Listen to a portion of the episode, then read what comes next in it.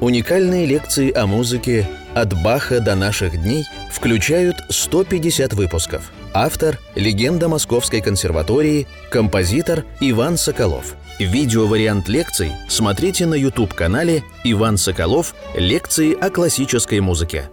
Дорогие друзья, 132-я лекция нашего цикла, как и предыдущие несколько, посвящены Скрябину. В этой лекции я э, хочу сделать краткий обзор его сонат. Довольно странно, я так внимательно разбираю все небольшие пьесы, и вот сейчас мы уже приближаемся к седьмой сонате, к самому ему, его такому важному, необычному очень сочинению «Седьмая соната Скрябина». Сам номер семь этой сонаты уже говорит о том, что это седьмой день творения, седьмой день творения. И вот этот седьмой день творения, последний день. Вы знаете, что Бог сотворил мир в шесть дней и лег отдыхать. И вот когда Он лег отдыхать, начался седьмой день. И вот в этот седьмой день мы с вами все сейчас живем. Длится седьмой день. День – это не 24 часа, это не сутки. День может длиться одно мгновение, миллисекунды, или же он может длиться миллиарды лет. День – это по важности сотворенного. И вот седьмой день начинается с окончания творения, завершения процесса творения, и закончится этот седьмой день концом света. То есть тем, о чем постоянно думал Скрябин и говорил всем своим друзьям, проповедовал. Закончится этот седьмой день творения вторым пришествием Иисуса Христа на нашу землю, исчезновением всего материального слоя. Об этом написано в Новом Завете, в последней книге Откровения Иоанна Богослова, Апокалипсис, о том, как весь мир – э, свернется, как свиток, и э, все, что было материального, исчезнет, останется только одна вечная любовь, некая духовность. И вот это сгусток этой любви будет находиться в так называемом граде Новый Иерусалим. Понятно, что Новый Иерусалим был тогда у всех на слуху, как некая столица, столица мира, как некое самое важное, так сказать, в духовном смысле – Э, место на земном шаре. Вот этот новый Иерусалим э, уже там будет восьмой день происходить. И поэтому в математике бесконечность обозначается восьмеркой, положенной на бок. Восьмерка, бесконечность. Конец времени. И времени уже в этом э, царстве не будет. Не будет музыки, потому что все будет сплошная любовь. Вот мессиан – французский композитор Оливье Мессиан написал квартет «На конец времени», когда были ужасные события Второй мировой войны, ближайший, так сказать, теснейший последователь э, гениального Скрябина, как он сам пишет в своей книге «Техника моего музыкального языка», э, он почувствовал, что действительно возможно это конец света, и написал квартет на конец времени, в, в концлагере написал. Вот эти все идеи, даже в нумерации сонат Скрябина очень важны седьмая соната, поэтому она и седьмая. И, э, например, Сафроницкий, Сафроницкий Владимир Владимирович, он играл наизусть, знал наизусть уже лет с 20-25 абсолютно все сочинения фортепианные Скрябина. И все их постоянно играл, но седьмую сонату он не играл никогда почему-то. И, не, и нету записи седьмой сонаты, хотя он ее дома прекрасно играл. И один из его учеников или друзей э, писал в воспоминаниях, я пришел к Цифроницкому, он любил заниматься э, так, чтобы его кто-то слышал. Где-то нужно было сидеть незаметно в углу комнаты, и вдруг он начал играть седьмую сонату – я знал, что он ее никогда не играет, весь насторожился, и когда пошла заключительная партия, он вскочил, «А, что же я делаю? Эту же вещь нельзя играть. А я спросил, а почему, Владимир Владимирович? ну как же?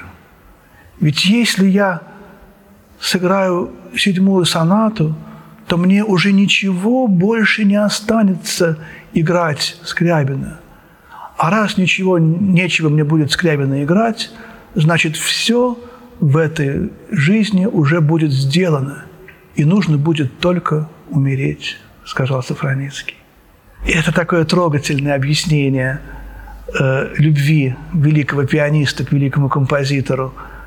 А еще другое объяснение, что это же музыка о конце света, и что может что-то случиться после исполнения этой сонаты, после такого исполнения этой сонаты.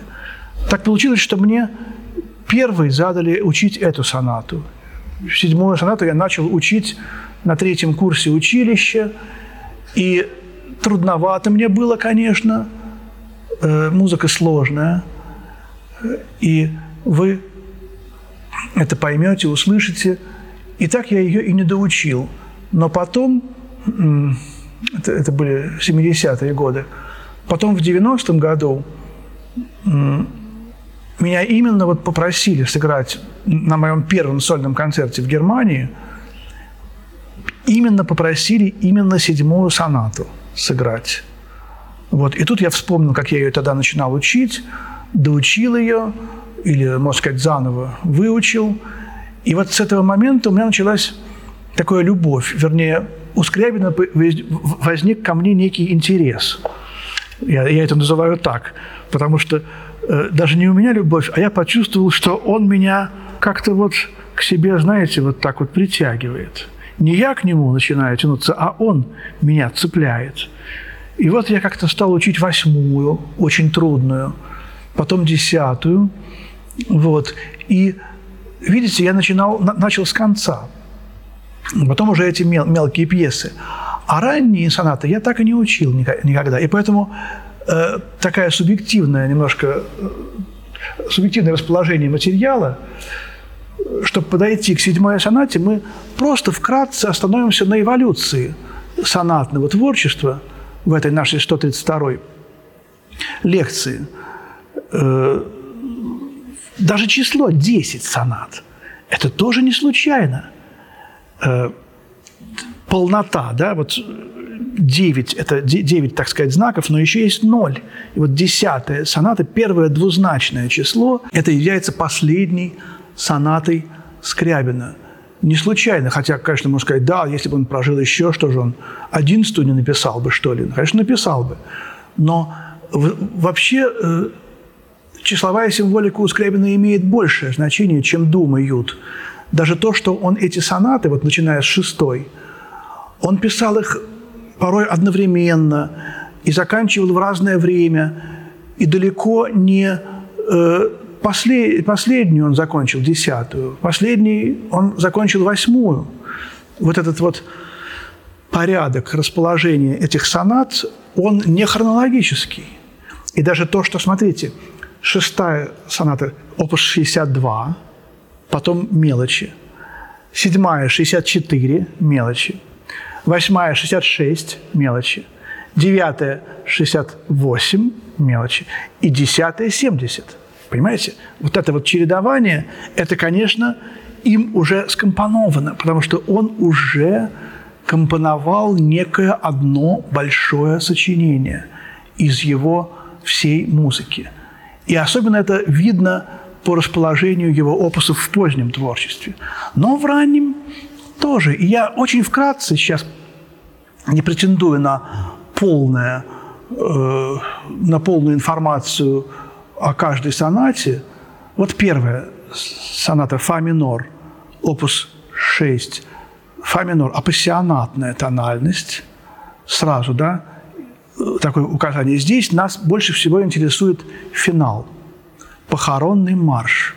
Где-то я уже говорил в какой-то из ранних лекций, что э, эта соната с финалом в качестве похоронного марша писалась одновременно, примерно, да, может быть, месяц-два там была разница, с шестой симфонией Чайковского, которая тоже заканчивается смертью, заканчивается трагическим адажио, медленной частью. И эта необычность концепции шестой симфонии и первой сонаты, она возникла у них одновременно. Кто первый, рассуждать бессмысленно.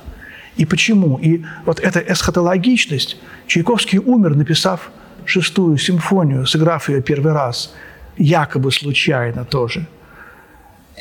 И это тоже было неким, каким-то неким концом света. То же, что была Хованщина для э, Мусорского, то же, что «Золотой петушок», когда петушок клюнул царя в теме, и то же, что седьмая соната для Скрябина была или «Мистерия».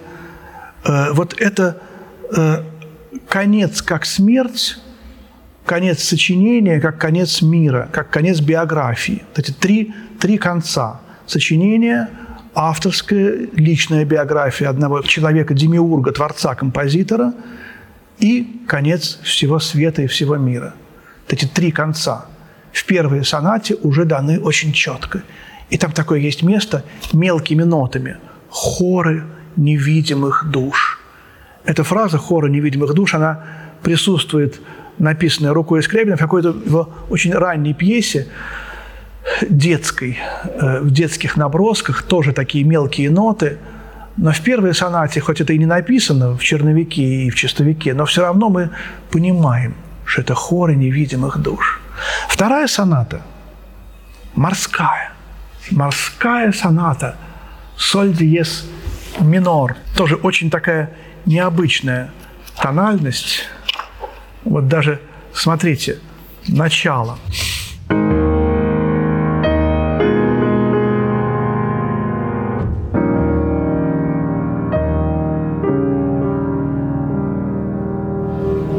Такое начало. Я, когда сыграл первый раз это начало, сразу вдруг почему-то обратил внимание, что это перевернутый мотив судьбы Бетховена. Да. Наоборот. Тут три, три ноты и одна вниз. А тут одна и три вниз. Вот. И э, подумал, вот оно, искусство создавать короткие, запоминающиеся как бы втемяшивающиеся в, в голову мотивы. И здесь он как бы идет за Бетховеном, четко и ясно. Вот, дальше идет такая двухчастная форма в этой сонате, медленная первая часть с дивно совершенно красивой концовкой. Эта соната была написана или задумана в Крыму под впечатлением от красоты морских пейзажей. Ну а вторая часть э, быстрая, вот здесь тоже как бы вот та диалогия, та диада э, вот поэм опус 32 медленно, быстро, космос и человек в этом космосе. Вот третья соната, уже принадлежащая к Болдинскому лету. Третья соната он начал это лето и 42-м опусом закончил. В третьей сонате, что важно, эта соната является самой длинной, самой такой огромной, и эта соната фактически полноценная фортепианная симфония. Здесь тоже важна э, очень тональность. Фа диез минор. Посмотрите, тональность Голгофы, тональность трех диезов, трех крестов – и это не случайно. Вы скажете, да, какой же тут Христос у Скрябина? Есть у него Христос в музыке, есть. Христос страдающий, Христос уже страдающий от того, что происходит в мире, еще больше страдающий, чем он, чем он страдал во времена Баха. Начало – это действительно какие-то страсти. Вот восхождение на Голгофу.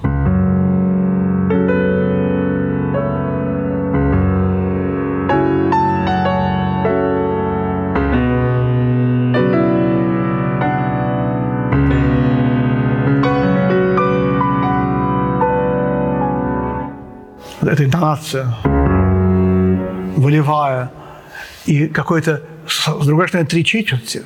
Это не марш, но это уже некое трагическое шествие. И мы вспомним, что для концерта своего он тоже, фортепианного, избрал тональность фа диез минор. И здесь тоже, в этой сонате третьей, э, Скрябин нам дает картину крушения мира. В финале, в самом конце,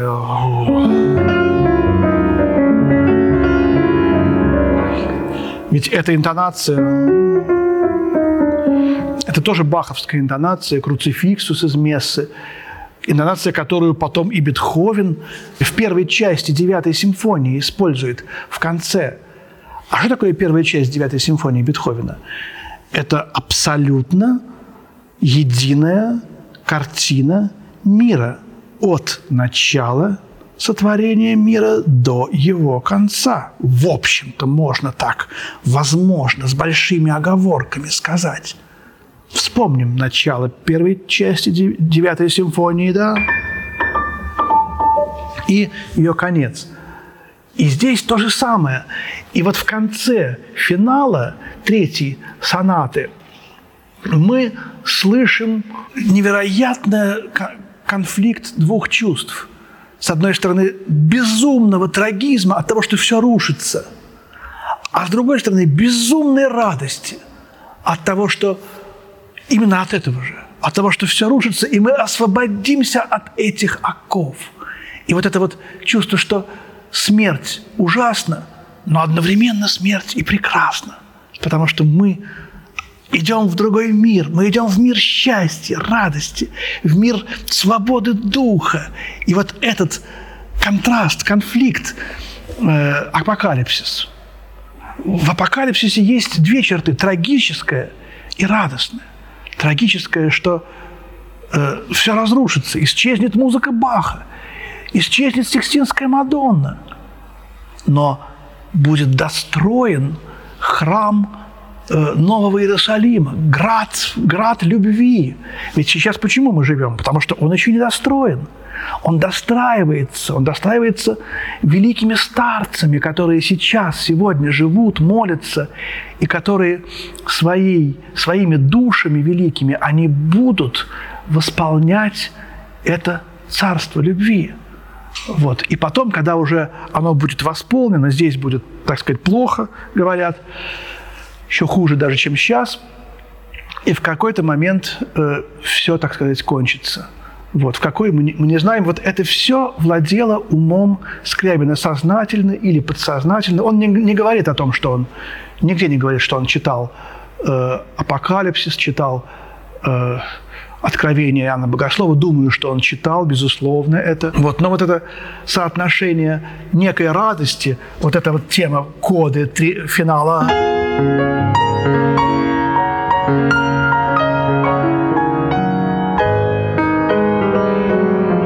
я не играю, я просто напоминаю вам. Вот, а в конце бас.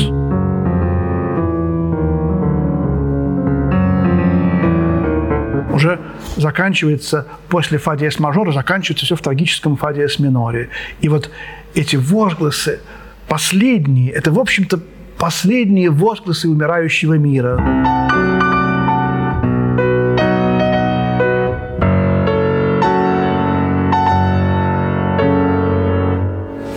Вот такая грандиозная, в общем-то, соната-симфония.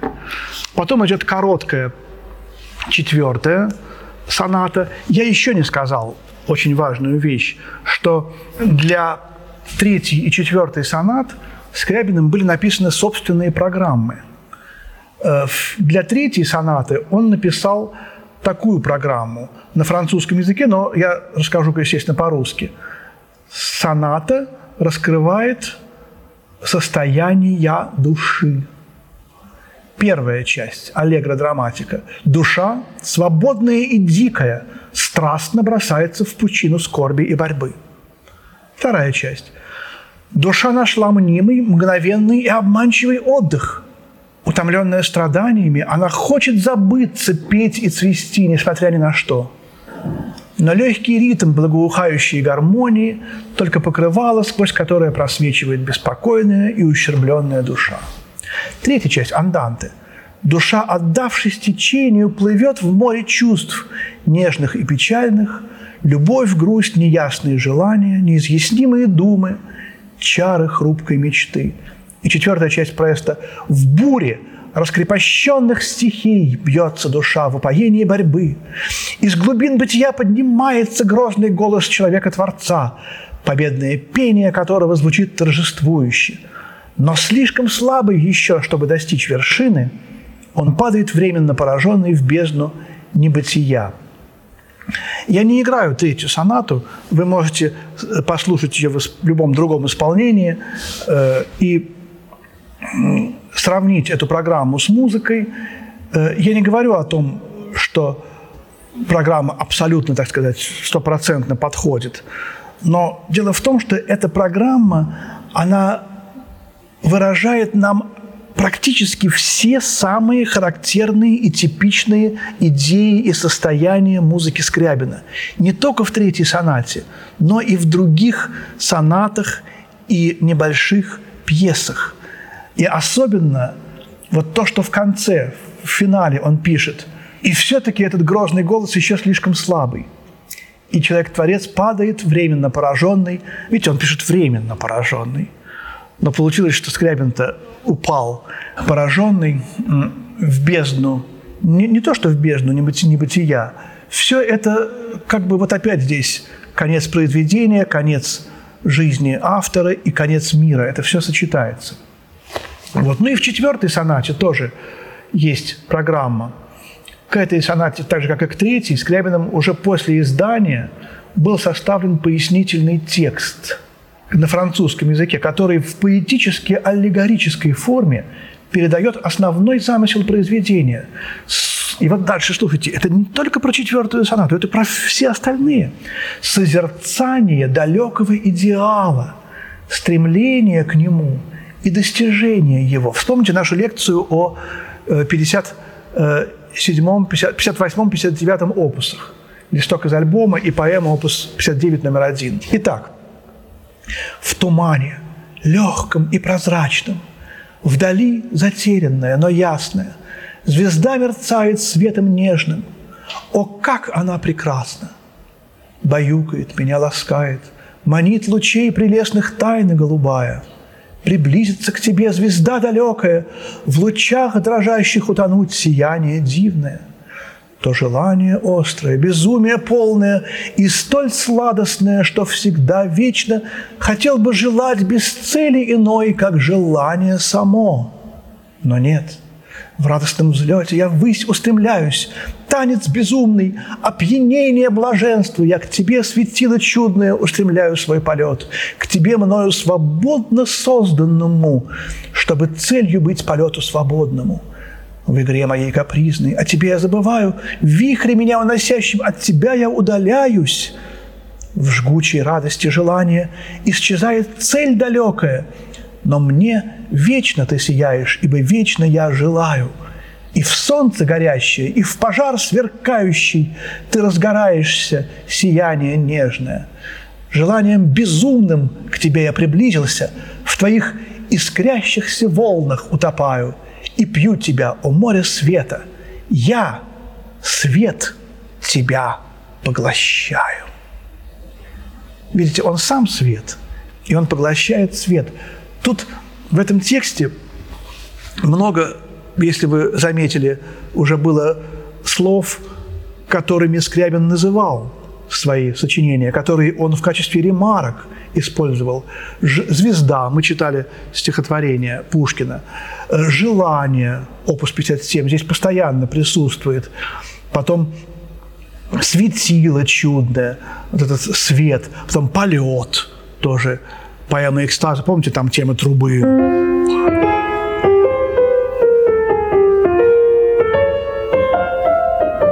Тема полета фактически. Обратите внимание, что это постоянная солидая Глория, да?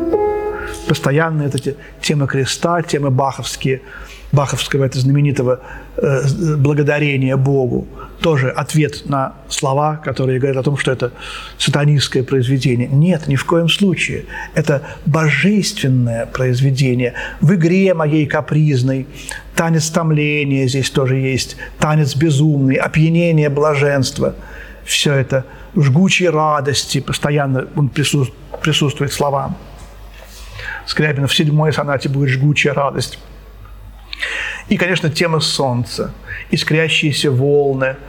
Вторая соната, написанная о море. Что такое море с его искрящимися волнами, как не символ некоего э, вечного космоса? Только единственное еще, может быть, море воздуха, более подходящее для скрябинского мира, земное, земная реальность, но его не видно глазами. Мы уже говорили, что музыка Скрябина почти тяготеет к тому, чтобы быть созданной из ничего. И вот пятая соната, которая из него буквально вылилась экспромтом.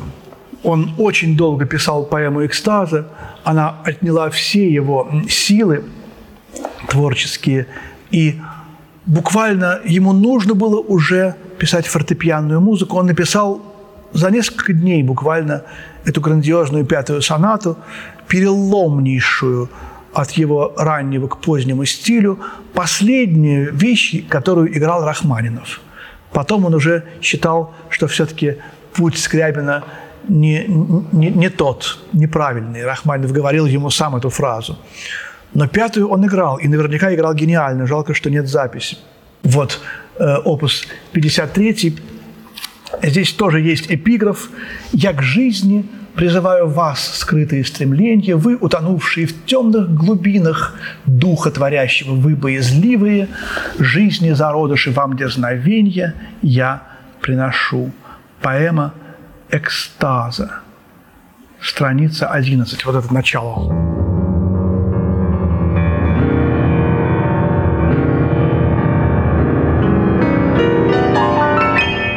Тоже я это я не исполняю, эту сонату, поэтому я примерно играю, но эта музыка вызывала какой-то какой шок у всех зрителей того времени. Какая-то женщина говорила, у него что, живот схватило? Это, это и начало, и окончание. Он сыграл это и убежал. Она говорит, что ему плохо стало, да, так, в таком смысле. А композитор Файнберг, когда э, утром э, после завтрака пришел в кабинет и сыграл это, пришла домработница и говорит, Сумил Евгеньевич, я уже рояль протерла, вам уже клавиши протирать не надо. Такой забавный эпизод. Но в принципе, в сущности, потом и в четвертой, и в пятой сонате это тема звезды.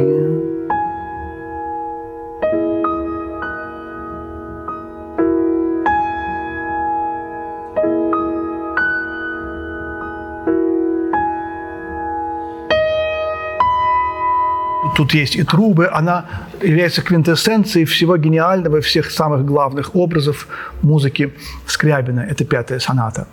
Тут уже вторая, она двухчастная, но как бы первая часть – это вступление ко второй. Четвертая такая же, первая часть вступления ко второй. И вот пятая – это уже одночастная, но тоже медленное вступление есть, которое уже, так сказать, включено в первую часть третья многочастная, четыре части. И вот э, с шестой сонаты, ну, с пятой, в общем-то, практически, э, начинаются его одночастные сонаты. Больше у него не будет э, многочастных сонат. С пятой по десятую все одночастные. И вот э, мы еще вкратце разберем шестую сонату, которая уже абсолютно, так сказать, четко относится к, поздней, к позднему периоду – она наряду с восьмой технически самая трудная. И она из двух сонат, которых он э, не играл ни разу в своей жизни. Шестая и восьмая не были сыграны. И вот опус 62, помните, 61 – это поэма «Ноктюрн», который мы разбирали в прошлый раз, а здесь 62, и это тоже э, число, которое связано с тройками и с двойками. Здесь тоже начинается с похоронного марша на три четверти – Мир хоронит. Вот. Э,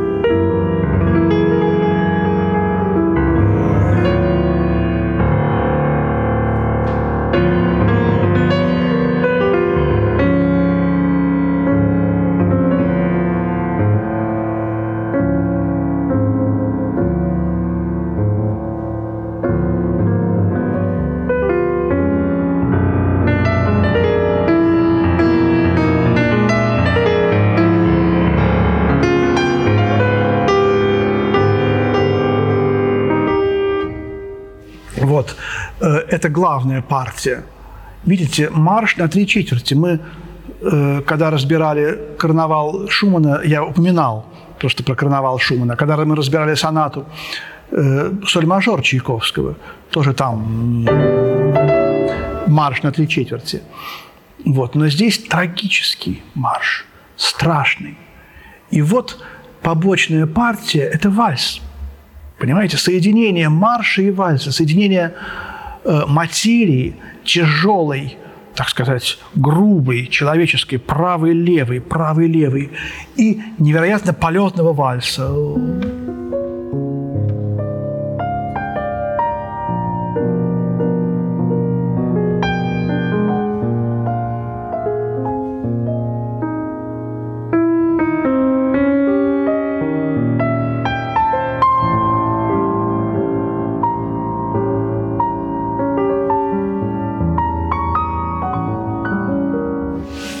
Вот эта тема, как бы мечта обретает форму.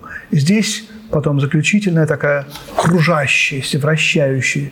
И в этой сонате Скрябин единственный раз в своем творчестве применил звук, которого нет на клавиатуре, чтобы, так сказать, показать, вот я могу выйти за пределы. И он написал ре пятой октавы. Но э, в, в этом аккорде ми, ля бемоль, си и ре. Вот это вот. Э, вот. И, конечно, э, если нота до пятой октавы ни разу не применяется в этом произведении или в других произведениях, которые в этом концерте играют, то можно перестроить. Ничего страшного, если струну до натянуть потуже, чтобы она звучала как ре. Тем более практически в этом регистре, в этом темпе ничего особенно не слышно, ничего не произойдет, если мы сыграем э, до. Вот. Так же точно, как иногда, когда композиторы хотят применить, например, октаву ля-ля, а потом соль-соль они, они, пишут э, септиму вместо октавы, и там так низко, что для уха это не важно. Вот, потому что есть еще инструменты Безендорферы до, до фа субконтрактавы и даже до до. Вот, но э, сама идея, что вот я преодолеваю границы Вселенной, э, здесь очень важна. Ну, вот так вкратце о шестой сонате, и мы уже подошли к седьмой, а уже о седьмой сонате мы поговорим в следующий раз. Она займет у нас как минимум одну лекцию отдельную. Спасибо, друзья. Всего доброго. До свидания.